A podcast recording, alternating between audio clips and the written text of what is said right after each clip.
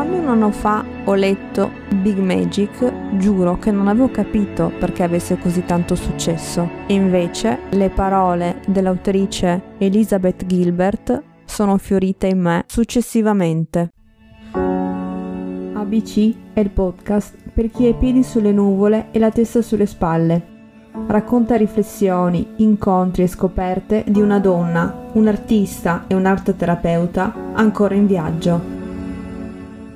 Il testo Big Magic è stato pubblicato nel 2015 successivo al bestseller internazionale di Elizabeth Gilbert Mangia Pregama. Di questo testo con il tempo mi sono resa conto mi sono rimasti tre concetti. Il primo la creatività non deve mantenere te, sei tu che devi mantenere la creatività. Non la devi, non la devi caricare di questo peso, la devi lasciare libera e leggera. 2.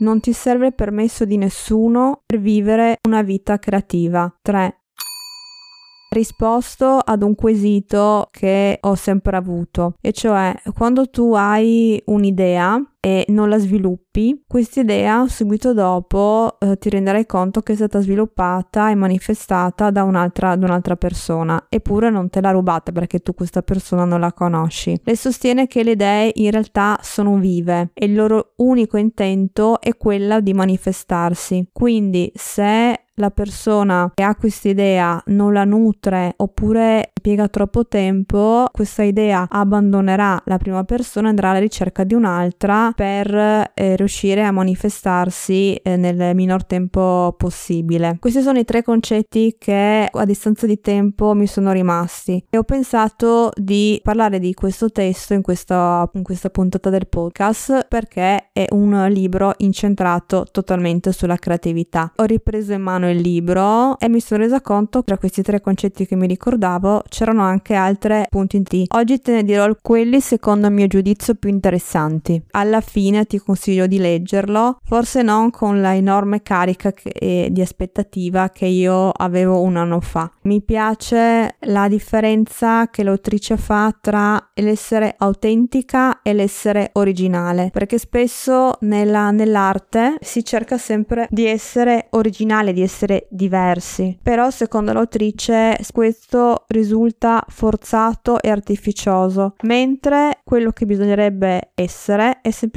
essere autentiche. Adesso uso le sue parole perché mi piace molto la frase che lei ha usato, che bisogna partire qualsiasi cosa ti provoca una rivoluzione nel tuo cuore. Quando sei fedele a questo, è possibile che diventi anche originale. Un'altra frase che mi ero dimenticata e che trovo divertente. L'ha presa dallo scrittore che si chiama Mark Manson, e cioè qual è il tuo panino alla cacca preferito? Perché anche nel caso in cui tu svolga il lavoro dei tuoi sogni sei riuscita a trasformare la tua passione in un, in un vero e proprio lavoro, sarà sempre della frustrazione, della delusione, perché fa parte del pacchetto e fa parte anche del processo creativo. Spesso si pensa che se uno fa un lavoro magnifico non ci sono problemi, invece in realtà non, non è così. Un altro concetto che ho trovato in questo testo e che mi tocca in prima persona è che sfata finalmente il mito dell'artista tormentato, e cioè che per essere veri artisti bisogna attingere dal dolore e bisogna essere aggrappati al proprio dolore, bisogna vivere sopra le righe, perché io stessa a lungo ho creduto a questo mito troppo impregnato del romanticismo tedesco e del concetto cristiano di sacrificio, come dice lei. Ho creduto a lungo che non avrei mai potuto essere un artista perché io neanche quando ero adolescente, anche nel mio periodo più ribelle, non ho mai messo in pratica degli atteggiamenti e dei comportamenti autodistruttivi. Per farti capire, non ho mai neanche fumato le sigarette, quindi figurarsi il resto. Per fortuna per fortuna, Trice è convinta che si può vivere una vita creativa ed essere contemporaneamente una persona per bene. Alleluia, grazie Elizabeth Gilbert.